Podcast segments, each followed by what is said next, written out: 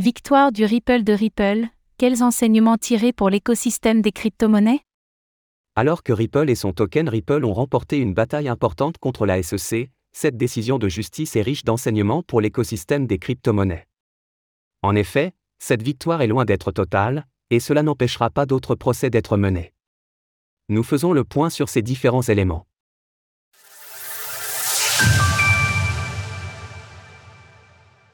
Le cas Ripple, précédent pour les crypto-monnaies.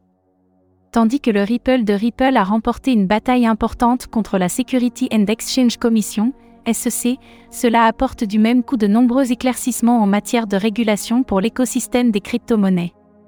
Comme nous l'avons vu, cette victoire n'est pas totale et il y aura bien un procès quant à la manière dont Ripple a effectué la promotion de son token envers les investisseurs institutionnels. Et pour cause, les pratiques qui ont été opérées constituent bien une violation de la loi sur les valeurs mobilières.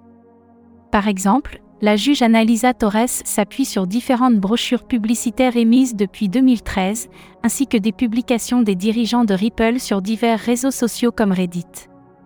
Dans cette communication, il aurait été clairement mis en avant que les succès de Ripple et du Ripple étaient liés. Cela justifie donc un procès, sans pour autant faire du Ripple une valeur mobilière sur le marché secondaire, comme cela a été acté. Une qualification à analyser sous différents prismes. Pour résumer, cette décision de justice ouvre la porte à des réflexions plus complexes qu'il n'y paraît. Et pour cause, il ne s'agit pas seulement de définir si une crypto-monnaie constitue ou non une valeur mobilière, mais d'analyser l'ensemble de la communication qui l'entoure. Dans ce cas précis, le Ripple n'est pas considéré comme une security, néanmoins, Ripple reste poursuivi pour avoir enfreint les règles qui entourent ces mêmes securities.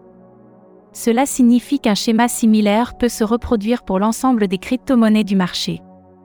Malgré tout, cet état de fait apporte suffisamment de clarté aux plateformes centralisées pour lister à nouveau le Ripple sans crainte d'être poursuivi.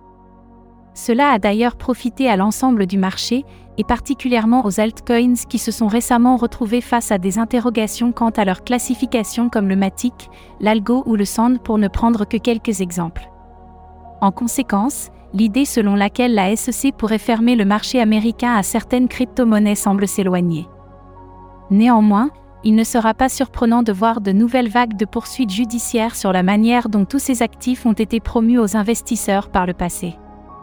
En effet, c'est là toute la nuance du verdict de la juge Analisa Torres.